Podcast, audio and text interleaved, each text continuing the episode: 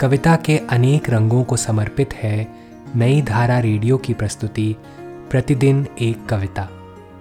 कीजिए अपने हर दिन की शुरुआत एक कविता के साथ।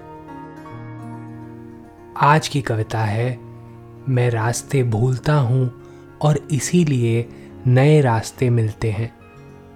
इसे लिखा है चंद्रकांत देवताले ने। आइए सुनते हैं यह कविता, मेरी यानी कार्तिकेय खेतरपाल की आवाज़ में।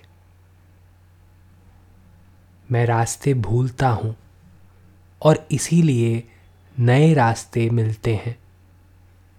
मैं अपनी नींद से निकलकर प्रवेश करता हूँ किसी और की नींद में। इस तरह पुनर्जन्म होता रहता है।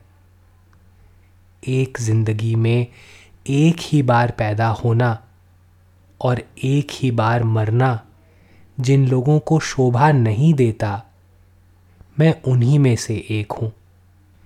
फिर भी नक्शे पर जगहों को दिखाने की तरह ही होगा मेरी ज़िंदगी के बारे में कुछ कहना।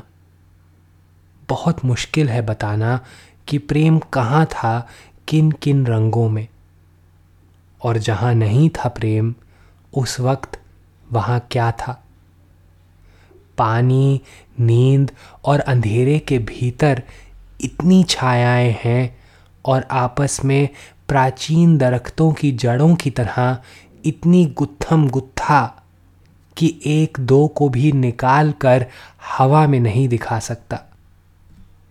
जिस नदी में गोता लगाता हूँ, बाहर निकलने तक या तो शहर बदल जाता है या नदी के पानी का रंग।